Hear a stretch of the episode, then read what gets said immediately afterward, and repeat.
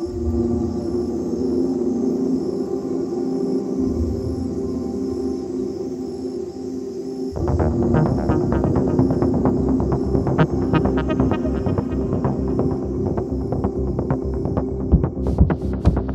to Drinks with Defenders. I'm Addie B. Plate. And I'm Kayla Murphy. We're two law school friends turned criminal defense attorneys turned podcast hosts. We're here in this space because we now work in separate offices and miss collaborating with each other. We've been talking about creating a podcast for years where we talk about the complexities of the criminal justice system, the aspects of it that we grapple with, and the importance of what we do. At the end of a long work week, we want to sit down, have a drink with each other, and talk about the rabbit holes of criminal defense, just like we always have. So let's get into it. Cheers.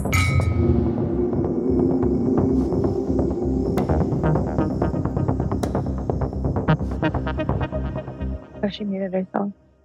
Okay, sorry, I'm back. I was having some issues. What's up? Well, let's see. I have a new Truly I haven't tried before, the Peach Fizz. It's a holiday limited edition. Oh, Highly did you get it? recommend. Did you get it in like a holiday pack or did it come solo? Yeah, holiday pack. Ooh. I had to because there was a cranberry cheers, which was good as well. But yeah, peach just got to be the, my fave. What are you drinking? Oh man. So I have had admittedly kind of a week. And so I have a friend who gave me a bottle of Dunkel as it's my favorite beer. And originally it was going to be like kind of a like commiseration beer because I just had kind of a tough week, but I got a raise out of nowhere today. So it's kind of a celebration beer now. Heyo. Hey, I haven't I haven't opened it yet. So this will be like also I don't think I've ever opened a drink on the podcast. Like I think I've always just pre-made my drink. And I swear opening a beer like bottle with one of those like wine openers that has the beer opener on top makes me feel like a child. Like I don't I don't know how to properly do it. I did it, but it's one of those things that I don't think I get my to like be a full adult watching myself. And so I'm pouring it. Park, what about you? What are you drinking? I'm drinking tequila.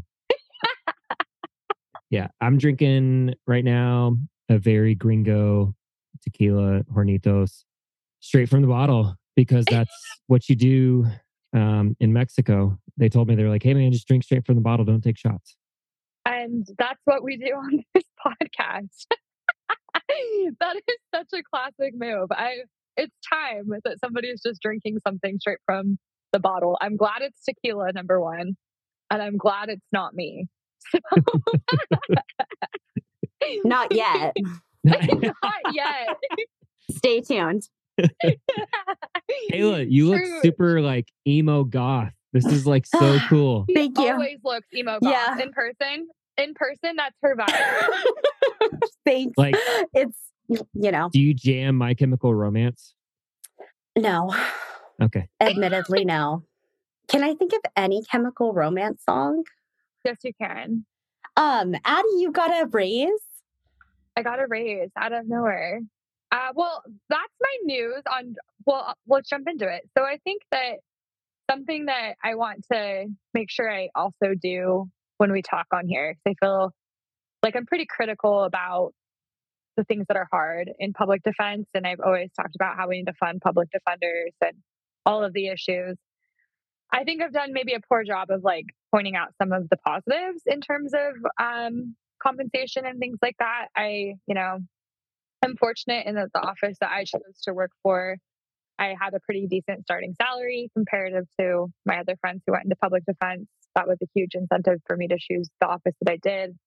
Um, also, you know, offsetting that with the cost of living of, of the community that I live in. You know, I live in I lived in an expensive community. I've since moved to have kind of cheaper rent, but um, yeah, I I found out in the middle of the workday today that myself and my colleagues got raises. I think they're um, trying to incentivize more people to want to join our office, and I think you know having more competitive salary and and it is a huge draw to that. And I think it's awesome that you know, our boss and the other people that were involved in making that happen really advocated for paying the people that are currently on staff to also receive a raise. And so um, that was that was awesome, um, and you know makes me feel a little bit more appreciated for the work that I do. I've gotten a couple raises since I've been in my office. So, you know, I, I think that it's really important to have people at the top of your office, especially if you work in public defense, that really advocate for the people that are in the office. And so, um, yeah, my raise was a byproduct of that, of people appreciating the work that we do, realizing we need more of us, and trying to pay the people who want to do the work more. So, cheers to that, um, and cheers. to the people in my office. Yeah, cheers to to that. I think it was, you know, a very well deserved thing for all of my colleagues across the board. Yeah, Kayla. So, what's your cheers of the day? Well, first, I just have to apologize in advance because where I get the best internet in my house is where my dogs are. I think you can hear Gus drinking right now. He's drinking some water. I love it. So, uh, yeah, sorry for the barking in the, the water. Yeah, you know, I've just been getting back into the swing of things. It takes a beat to get back into it, you know? Getting back in the saddle. Yeah. And just having the cases kind of start piling up a little bit. It's not overwhelming and I'm still, you know, feeling fine. Um, but I am remembering some of the okay, okay. Sorry, the water, it's just so, so much, so thirsty. Okay. Um, but yeah, just getting back into it, it's been a little bit um tricky sometimes. Yeah. Yeah, I'm sorry, I'm rambling. I was just going to bring up a couple of uh, things that had come up in my week that I kind of wanted to hear your thoughts on, Addie, to see if they were. Oh, yeah. You know, just things that have kind of come up for you or like how you've navigated them. Okay. Getting back into negotiating. It's hard. Right. Like, yeah. You struggle ever with just feeling like a bitch? I think that I think I feel like a bitch all the time in this job, and I I struggle with that because I think I'm very much a I want people to like me, and then there's this balancing of like wanting my word and my character to be a certain way so that I feel like respected, but at the same time, if I don't have a firm stance on things, I don't want myself and by extension my client to be taken advantage of.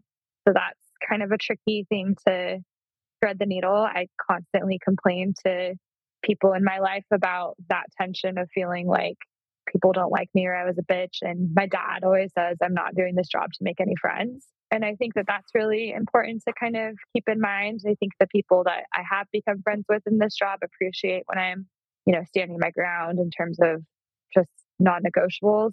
But I think it's hard to like just not immediately judge yourself when you're not being as, you know, nice as you would like to be I'm sorry that you're having to experience that because, you know, sometimes you just feel like a bitch. And I I think I I don't know if I've shared it on the podcast, but I had a I had a day a while ago where I felt like a bitch and I was just kind of struggling and people were being kind of nasty to me with the negotiating and this other problem in one of my cases. And I went to my boss and I was airing to her how much that was difficult for me. And she said, eventually they will respect you but at first they will hate you. Damn. And I think that that's how I have chosen to navigate that when people kind of get upset with me having to be firm or do my job, that that's a reaction that eventually will turn into respect. I love that. That's really good yeah. advice. That's a good reminder. Yeah. And it's just part of the gig, right? Like you you have to be tough sometimes. You have to be really tough sometimes. Yeah. Yeah. I uh, I feel like this is going to sound stupid, but it's harder for me almost when it's like a female prosecutor. Yes. I feel that so much really? in, in the in the legal community because yeah. I feel like I expect men to be dismissive of me and I expect them to just if I get upset, them to think that I'm just being like emotional or sensitive. But like when a woman like really riles me up, I'm just like, this is just not in the same code of how I am towards my girlfriends. And yeah. I just, you know, we are both people who've had to like, you know, I think that on the other side, they probably feel like they have like emotions that they're having to socially keep in check in terms of like the expectations we have of women in like a cultural sense, right? Yeah. Or like a societal way. And when I feel like there's tension there, it makes me like emotional because I'm just like, why are you being this way? And I just feel extremely disrespected. And it's in a way that I don't ex- expect to feel disrespected. Like, the only prosecutor that's ever made me cry was a woman. So, you know, Hmm. yeah. Yeah. It's So I'm sorry. So it hits differently. It hits different. Yeah. It's like, it just kind of catches you off guard. You know what I mean? Because you're just like, oh, okay. And like, then they'll like, then, you know, the next day you might be playing nice and you're like, oh, we're friends again. And like, I don't know, with the women, like with other women on the other side of opposing counsel, sometimes it's just that tension feels much more personal. And I don't like it. I agree. I feel I don't know, Kayla, if that's your experience. yeah, I feel that tension within myself a lot because it's like, as a fellow woman in the law, I want to be on, you know, each other's side and to have a positive relationship. But unfortunately, I mean, at the end of the day, right, it's an adversarial system and that's how it has to work. Right. It's just interesting, like how you can get along so well with some prosecutors and resolve cases so effectively, and then just have such an opposite experience with somebody else. Yeah. Just different styles of prosecution, just like there are different styles of defense, I suppose. I guess. I mean, it's just, yeah. And, you know, relationships, like, it really takes the dynamic of, I don't know. I, I think something I struggle with is that I feel like if I'm too nice to a prosecutor to like foster the relationship for negotiation, I also feel kind of weird about that because they're not my friends. They're not my colleagues. They are opposing counsel. And yes, we have to like work cases in the same space and communicate. And that requires some sort of a dynamic, but they are not my friends. They are not my colleagues.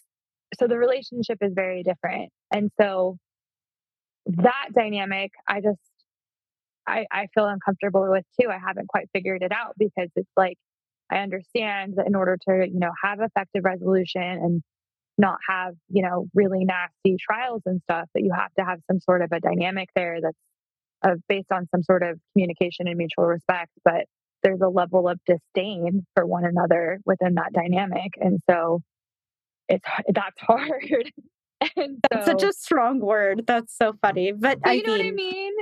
yeah, for maybe sure. disdain is maybe disdain is heavy, but there's there's a layer of something where each side feels like they're right about something to some degree, and yeah, so I was just going to say that something I've been thinking about lately is how the prosecutor represents the community, right? do they? I mean, allegedly, supposedly. Apparently, they're supposed to. Don't they represent the government? I mean, I don't know if that's the same as representing the community. Interesting. I don't review them as representing the community. And maybe that's just, you know, a distinction that I have towards their work, but I don't view them as representing the community. I think that they oftentimes fall as they're like the protectors of the community, but I don't feel like they're the, the representatives of the community. And I feel that the only people that are the representatives of the community within the criminal legal system are juries.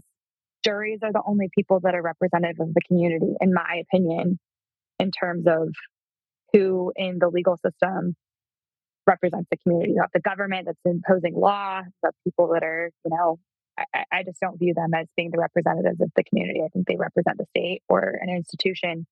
I don't think that I they feel represent. like they, I think they think of themselves as representing the community, though. That's what I'm saying. They think they do. And they like frame it as like we're the protectors of society, but their job is to represent the government. Yeah, for sure. And I mean, even if they were truly to embrace the concept of being a representative of the community, I think they oftentimes fail to appreciate that our clients are also members of the community. Right. You know? Right. Right. And I- I don't know. It's funny that I you're just- bringing this up because I was thinking go ahead. I cut you off. Go. No, no, I was just going to say, I'm like, clearly I've been having like a conflict with the prosecutor this week. So that's why like I'm wanting to It's talk about this. triggering. It's triggering, isn't it? Truly. Um, But I mean, ultimately, I she did see my way on one case, so I felt like I was able to make some progress. that's good. Yeah, man. Yeah. What can you do? I- just you know one foot in front of the other and just continue to even if you don't see eye to eye on cases you have to keep just going back to them and eventually maybe the tide will turn a different direction in terms of the dynamic but that takes time yeah, unfortunately sure. like your client's cases hang in the balance of that i understand that but it's funny that you bring this up because i was listening to like on tiktok the i've had it podcast like their little clips and i don't know if you like know that podcast but it's these two ladies and they basically just about stuff that they've had it with and it's like it's it's like I've had it with like yoga instructors thinking that they're spiritual guiders and like stuff like that. Just or I've had it with whatever it may be. And my thoughts on the week were I've had it with prosecutors wanting to impose actual jail time for stuff that seems crazy to me. yes. Um, I've had it with simple like marijuana offenses being or cannabis if I'm being more um, appropriate. But in, in Idaho, the, the statutes still say marijuana. I've had it with like simple drug offenses in every sense of the case, tripping people up, like people out on um, conditional release, people on probation, you know, UAing dirty, and then their case kind of comes to a, a head. I've had it with that. I think that's just, I don't know how we're ever going to sort that problem out. And I've had it with just having moments in court where you fundamentally do not agree with the decision that's being made. And you just have to like, and I know I'm going to have to do it for the rest of my career, but you just have to sit there and be like strong and like, you know, hold it together. I've had it with that feeling. That feeling sucks. Where you're just like sitting there shaking with rage and Yeah. just having to just having to like take it like that feeling sucks so um so th- that's my that's my weekly recap honestly you know i'm sorry that you're having to get back into the swing of the frustration but you know I mean, it's it- the it good fight. Yeah. It matters. it's funny that we're talking about it because and we were talking about your outfit but my hat that i'm wearing was like the most appropriate thing to put on and it, i got, got it from um, our beloved kp who used to be with us on the podcast that says not above violence on it and Oh my God. she- and it was just like this funny gift because i think she knows that like sometimes at the end of my work day it's just like i'm seeing red and i really feel like i'm not above violence which like of course i'm not gonna disclaimer this is a legal joke i'm not going to commit acts of violence but sometimes i feel like Not premeditated. It would be a, a heat of the moment Yes. situation it for would be sure. heart defense for sure so I love it. so yeah um Oh gosh. i'm sorry No, it's it's okay. I mean, and and hearing you two talk about like just people getting stuck in these cycles with like being on probation and then the UAs and getting violated. It's just hard it's just ridiculous how much of a freaking cycle it is and just how over incarcerated our freaking nation is. And it's not just people who are in jails and prisons, right? It's also people who are under community supervision. Like it's just disgusting right how they eh, just try to make money off of poor people. It's gross. We talked the other day and i apologize for putting this on the podcast but you we were in, on the phone and we were just talking about that there are cycles of the criminal legal system that are just you know merry-go-rounds due to financial situations like driving without privileges charges failure to carry insurance charges like somebody loses their license for whatever it may be sometimes it's child support issue like outstanding child support obligation sometimes it's maybe from a past dui whatever it may be and then their license gets revoked or suspended or whatever it may be and then the reinstatement fees are extremely expensive and these people have to go to work in order to like have a living or go to school or wherever they need to get. Sometimes they then have to, you know, do probation check ins, whatever they're needing to do. And they have to drive because how else are they going to get to where they need to get? And, you know, they, of course they shouldn't drive, but then they do. And then they get, it, it just is a cycle. And then it just stacks on top of court fees and then reinstatement fees. And it's just, I don't know how to stop that cycle. And it's just like you go to court, and I feel like the attitude is like, well, just get it reinstated and pay your fees. And it's like these people genuinely can't. And in our circumstances, it's like they can't afford to hire an attorney. So why do you think they can pay the however many hundreds, if not thousands of dollars sometimes that they have to pay in order to get ahead of the wheel again? Well, Addie, they should just take the bus or walk or you know get a get a lift with, with like get a fucking grip. It's right? It's like really? Ride your bike from like three pounds away. Can i chime in here? Please. Please. Okay. So this is coming from the perspective of someone who's privileged and i yeah. am well aware of my privilege. Like i know who i am in society right. and to give a nod again to kp a lot of that like acknowledgement has to do with conversations, deep, long, fucking deep conversations I've had with KP to realize, like, oh shit, like I actually have privilege.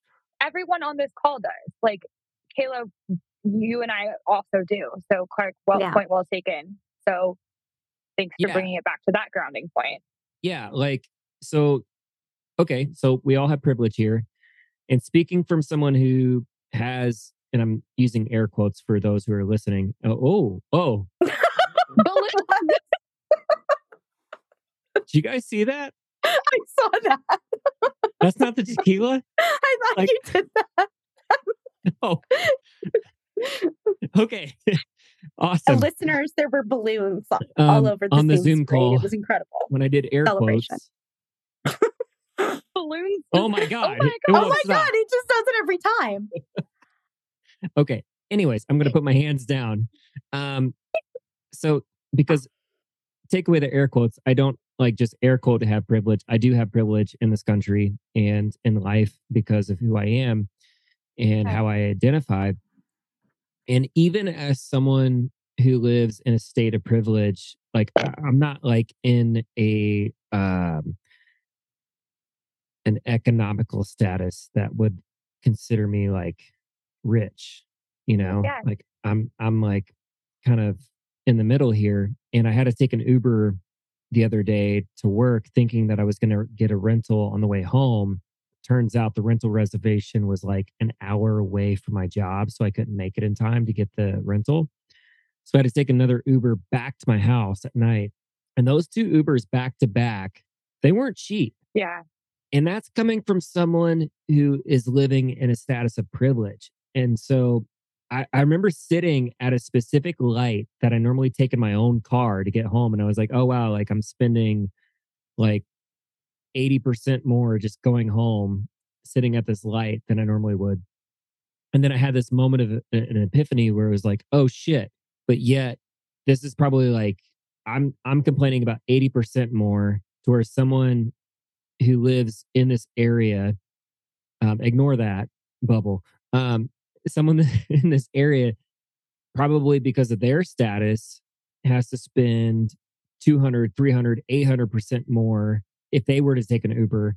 So it's like, eh, I don't know, like it was a very humbling moment to think about, like, if I'm complaining about how much a ride yeah. share is, then, and, and, and every day I leave downtown Nashville, anytime I pass 515, 530, a bus stop, when I look over to my right, I predominantly see people who are of color and people who are in the brown and black communities. Here I am stressing about trying to get home within 20 minutes. And I'm looking at them and I'm seeing, like, oh shit, they've been waiting on the bus for probably fucking 20 minutes. Yeah. And they're probably not going to see another bus for however long. And, and, and people's time also, I've, I've realized too in my line of work now that there's just so many frustrations I have with the way that money and time, like for people, you know, having to wait to take a bus, that's time that they you know, isn't spent on the clock, isn't spent doing other things. And and that's an expensive thing to then accommodate, just not, you know, the time commitments of public transportation is a lot. And then, you know, people when they have to go to court for if it's, you know, a case that has something to do with finances, they have to take a day off work to then go sit in court and then they're not making money again. And it's just like all of these financial things have just are so apparent now. And it's just, it's really frustrating when you go to court and from my and I think Kayla you shared like the lens it's like there's obviously a financial component that's pretty massive um, especially if it's an indigent client and it's being like narrated in this way of just like criminogenic thinking you're not caring about the fact that you have no license and you're driving and you're being reckless and if you don't have the license and you get in a car accident then that becomes a huge liability to other people that you could crash into because you're not insured. And what if you harm the community? And it's like,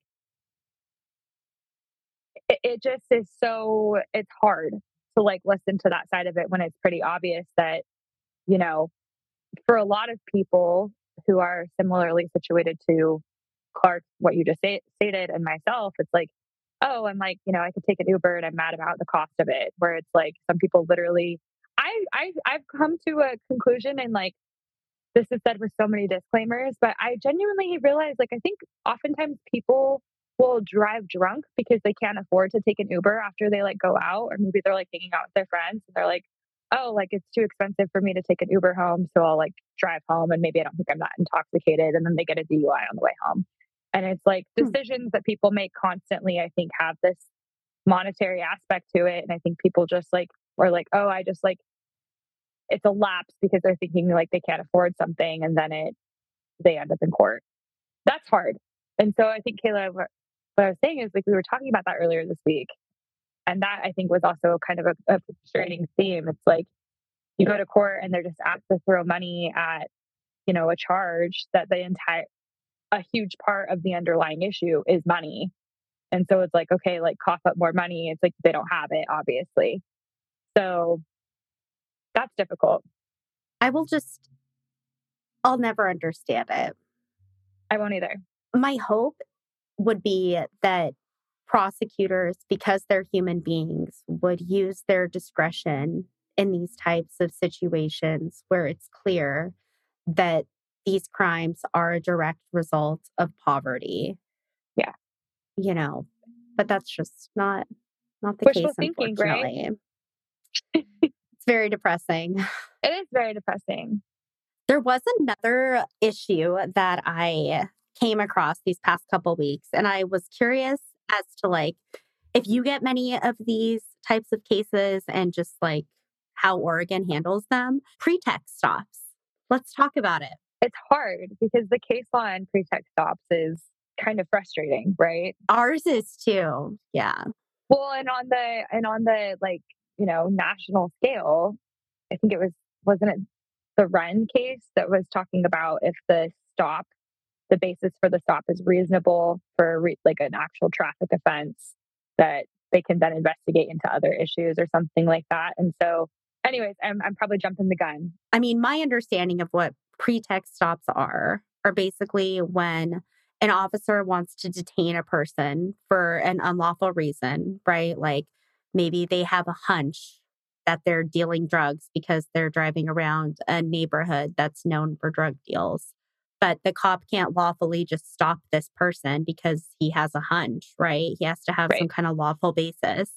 And so a pretext stop is where cops want to detain somebody for an unlawful reason, but they fall back on a lawful reason in order to justify the stop. Right. For example, like not signaling your turn signal 100 feet prior to executing a turn or like minor traffic infractions. I see that a lot. These are bullshit. These are so annoying and they're so hard to prove. And they're so hard to litigate, truly, because it just, you have to fight the like, the basis for the stop. You have to fight, you know, usually the officer's credibility. Um, I mean, that was, you know, the gist of a, a case I just handled, and and it was a huge battle that I didn't win. Tell me about it. What was was it just like a traffic infraction that they were stopped for? Yeah. Yeah. And then it turned into, you know, a search of a vehicle and then it became a suppression issue. And you, then you get into more complicated things of like what amounts to reasonable or articulable suspicion, what amounts to probable cause. And some of the case law, depending on where you live, is also extremely difficult on that. And, you know, when I was in law school, we learned a lot about these areas called like high crime areas and how there's case law around allowing, you know, you get, you meet that threshold if there's, especially if you're in a high crime area, which I would also point out is probably um, a community that is socioeconomically disadvantaged. So um, that's also a very interesting component. Is like what a high high crime component or a high crime area has a poverty component as well, typically. And so just all of the themes that we've just stated come back to pretext stops too, because it just becomes a fishing expedition that they're looking for something and they're trying to find a reason to actually stop someone. Can I ask a question? Yeah. So you guys mentioned challenging the officer's credibility. Yeah. Is that something either one of you have had to do, like with an officer in the room? Yes. What is that like? well, have you like cross cross examined an officer, Addie? Several. Um, in my, you know, I think there's different ways to do it.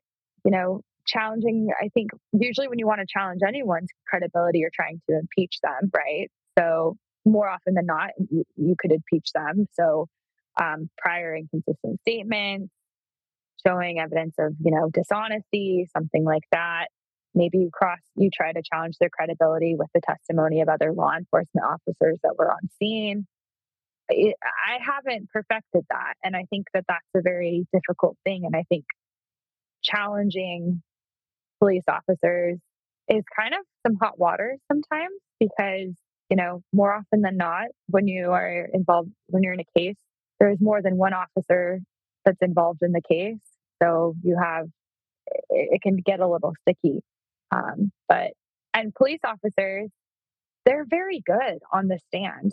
Um, you know, they learn a, a big part of my understanding of their job is they are taught how to do aspects of their job that make it easier for you know they're taught how to write police reports. They're taught how to i think they probably get some instruction on how to testify. I don't know. I'm not a police officer.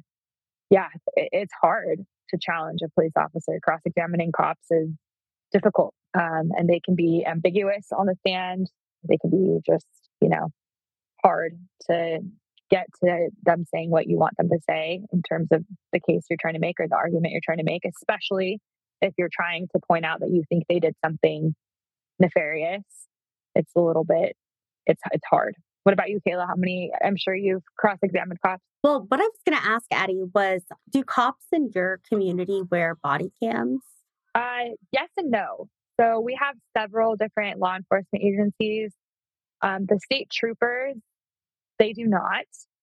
I think they might have a few off. I think maybe a couple of them do, but I haven't had a state trooper case that I can recall off the top of my head where there was a body cam. They have dash cameras on their patrol car or their squad car, but I haven't seen. I don't know if a state trooper has any body camera cameras in the, any of the cases I have with them.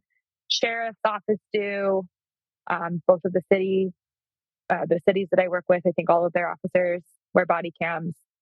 Um, and then, you know, their police cars should have a dash cam. I've had a couple of cases where dash cams haven't worked.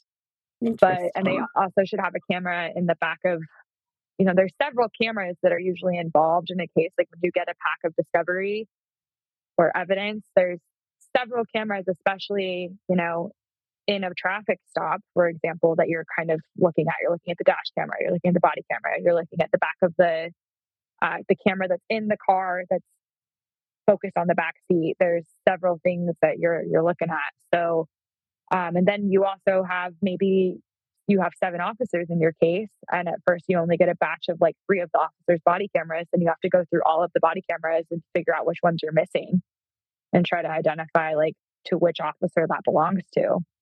So, I mean, I guess when I'm thinking about like memorable times when I have been concerned about an officer's credibility, the two instances that come to my mind didn't involve cross examination, I remember there was this one officer who tried to say that he could smell meth coming out of somebody's pores like a dog what? or something. Like he could smell the meth coming from his from his sweat.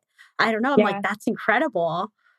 I've yeah, never heard of are you, are you post certified on spelling meth? you have a canine there? Yeah. So funny. And so I went through like the whole drug recognition expert manual to try to find like yeah. anything in there.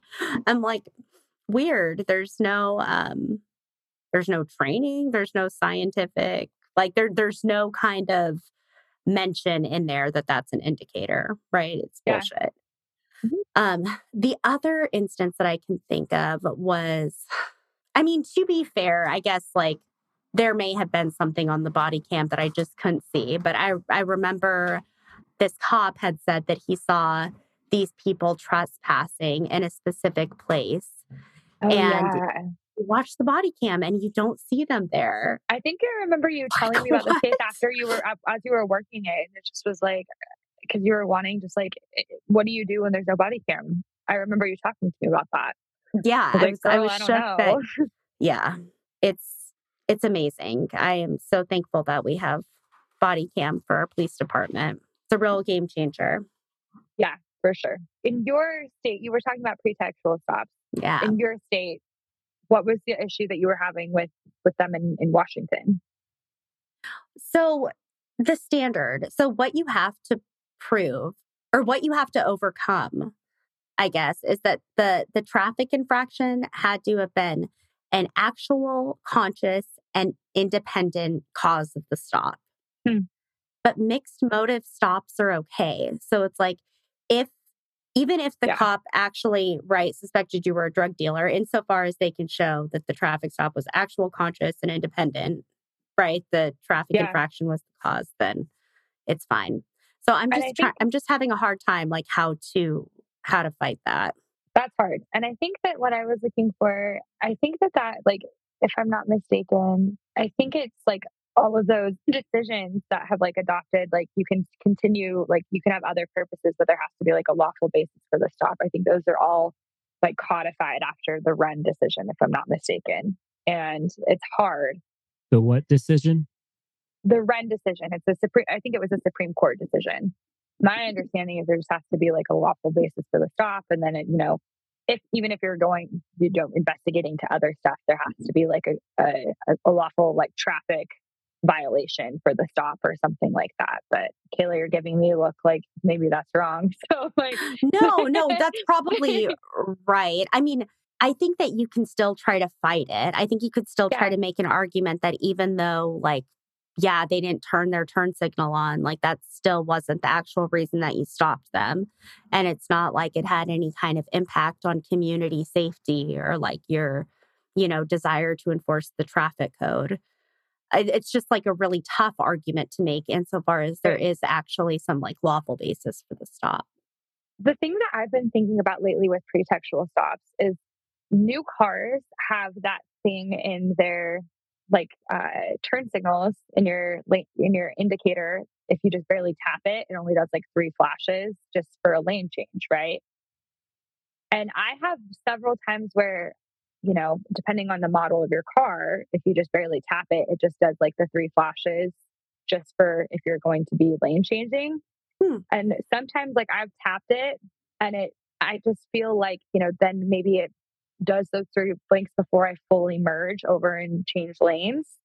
And I'm like, okay, like if a cop actually had a reason to suspect me of something, would I get pulled over for this? And my answer is probably maybe, you know, I don't yeah. know. Like if I was in my lane and I tap it and, you know, maybe I'm having to like change speeds, I'm like doing my check and I haven't fully gone over. I'm sure the three flashes have come and gone by the time I'm actually in the other lane. And I'm sure that that is technically a traffic offense. That's very dangerous, Addie. Yeah. And so that's a thought that I've had lately that I think might eventually be something interesting because it's just a little tap. So I think it's so designed so that people don't have to like turn it off after, but it's just yeah. like, you know, it barely some of the cars. I think most of the, I think BMWs have it. Some of the certain makes and models have that hmm. feature. So it was a thought I had, and it was kind of something I was thinking about, especially after we were talking about pre-tech stuff, where I've just been like, okay, you know, what are the things I do in my normal day to day that I could get pulled over for? Oh, I'm sure we all do. Yeah, a hundred percent. If they wanted to, they'll find something. Right. If they had, and you know, who who knows what other basis of suspicion? That's a whole other problem. Is like what they're actually suspecting of you of otherwise, and why they're suspecting you of that, and what their other intent is. But that's kind of the other side of the issue, right? Like you have the issue of why they're pulling you over for the traffic violation, and then you have the issue as to what they're actually their main motive is, and and if that's like justified, if there's actual reasonable articulable suspicion of the other thing. Off topic, but I was just yeah. wondering, do, do you get many prostitution cases in your do community? I get many prostitution cases? yeah. Hold on. What's what's the link? I'm just here? wondering. Like, there's really there's okay. Well, I'll I'll share. I was just thinking about a case um where I think my client was riding with a girl in his car, and I remember the cop.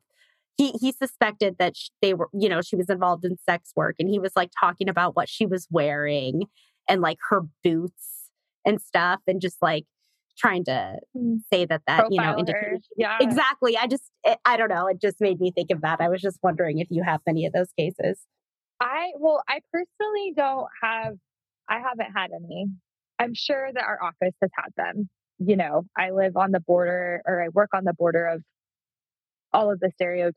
And, you know, I'm going to also buffer this the stereotypes of just like, you know, prostitution or any type of like maybe human trafficking living in a in a border town. I do. So we have, you know, a pretty big, you know, alleged drug corridor. Um, and so I'm because, you know, from Washington to Montana, you go right through those weed carts, man. That marijuana just coming through. I'm, I'm assuming that we've had those cases in the office. I haven't had any, and I'm assuming that like that you make a good point. Like, what is the reasonable articulable suspicion for a prostitution case? right. Like just looking at someone and being like, "Hey, based like, on what rude. I, yes," and it's like, based on my knowledge of this, you look like you and I don't know. you make a thought really it was so funny. I think yeah. he did say, like in my experience, that I was. oh, I knew he was hilarious. going to, and, based on my training and experience. So you're uh-huh. taught how to profile people, is what you're telling me. Like, oh my god, oh man, so um, silly. It's so silly and awful, but silly. Mm. Well, on that note, do you have any like closing thoughts, Addie? Closing thoughts.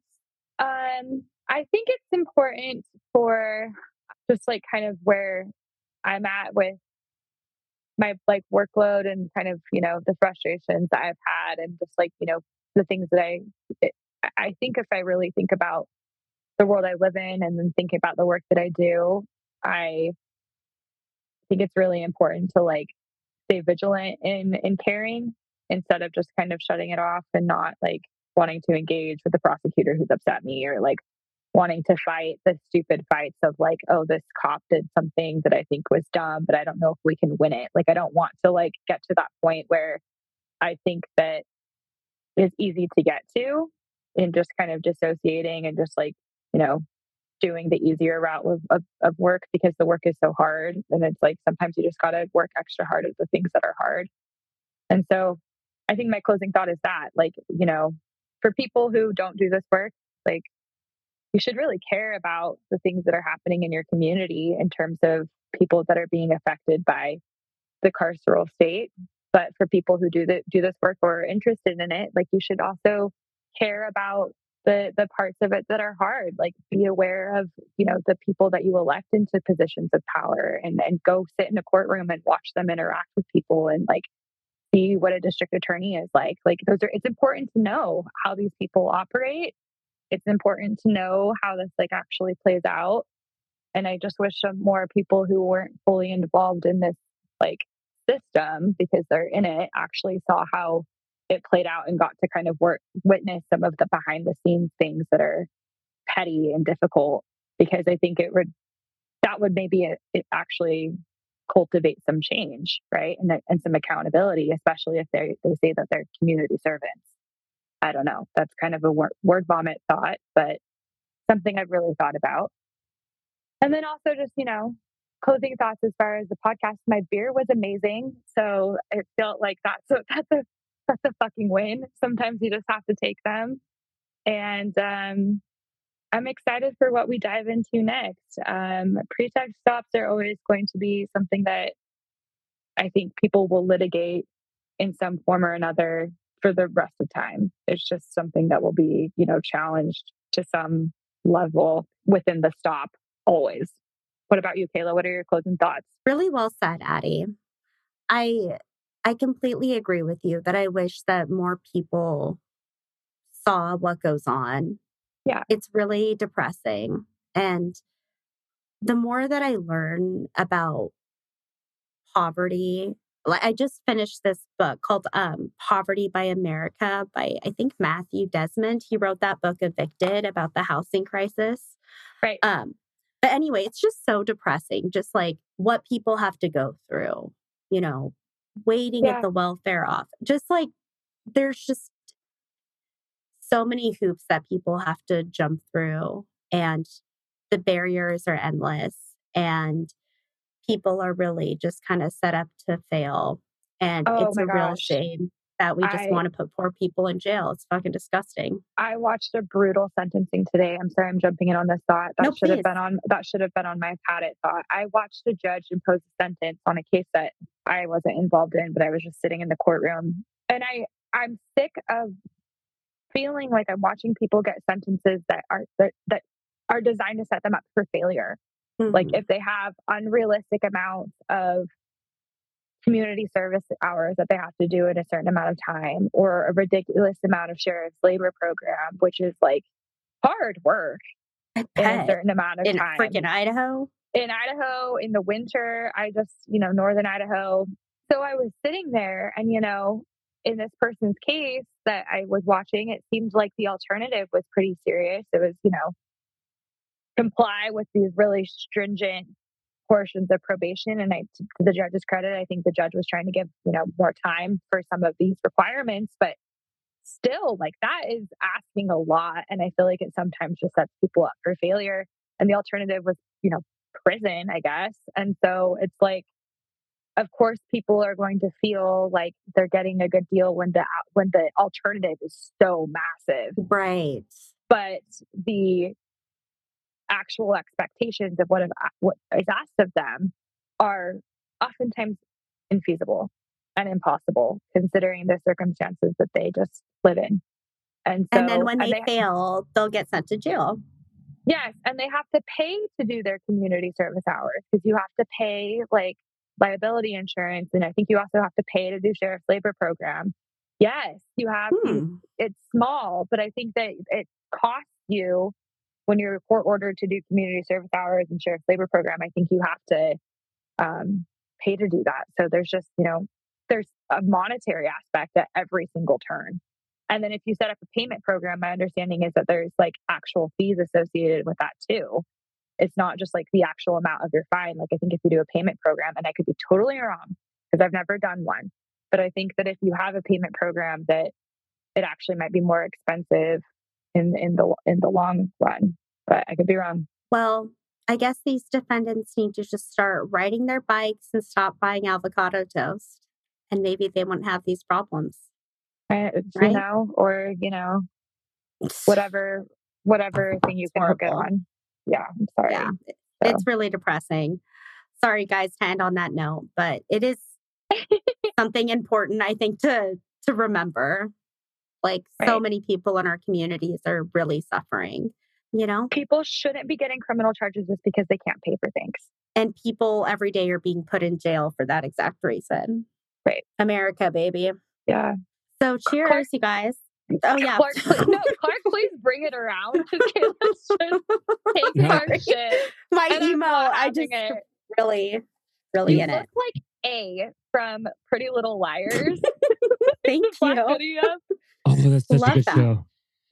Oh God. I even know about so the show. long. Um, no, I think you guys are nailing it on the head that, you know, essentially what we have to do is a lot of unlearning and relearning as a society. Yeah. That there's more than just one people group in our society and more than one people group that makes up our society. And there are many people groups that make up our society that deal with things that we or a lot of people groups don't deal with. Yeah. My people group included. I think what you guys are driving home is that like, you know, outside of a public criminal defense attorney's perspective is like this comes back to a societal issue and it starts with empathy and it starts with um, realizing that like there are so many stories that are happening every second of the day whether we like it or not and there's there's things that people are facing that we may not be able to fathom but it's their reality. Yeah. The only thing that's going to help save them is if there is someone who's like yourselves who's informed and empathetic and will help save them from potentially an undeserved punishment or judgment. Right. It seems like a double edged sword, right? You know, first, there's no chance in society, and then there's no justice to help protect them. You know, as a, as an outsider looking in on the legal system, it's just like, yeah, like I, I, I feel like I do my best as I can to empathize and to speak on behalf or be an ally for those who maybe aren't spoken for enough. But then you guys are doing like the work for those who are being put in situations that they just literally cannot get out of on their own. Right. And if they try to work on it themselves, like eh, keep in mind too that people in these circumstances like can't advocate for themselves because if they're facing criminal charges, like, you know, obviously they get to choose whether or not they want to have a lawyer. But if they try to say something it could potentially harm them further. And that is a very vulnerable place that I just, it's hard. So thank you for acknowledging that. And yeah, I think that's the thing of like the, the theme, Kayla. Clark hit it the nail on the head of just, you know, there's so many layers and, and just social structures at play in our day to day. And we're just kind of having to be the jack of all trades in navigating and walking the lines of that this job entails. And so, um, closing thought is take care of yourself getting back in the saddle because it's a hard one to ride. Buckle up, baby. And uh, until next time, cheers. Cheers. cheers.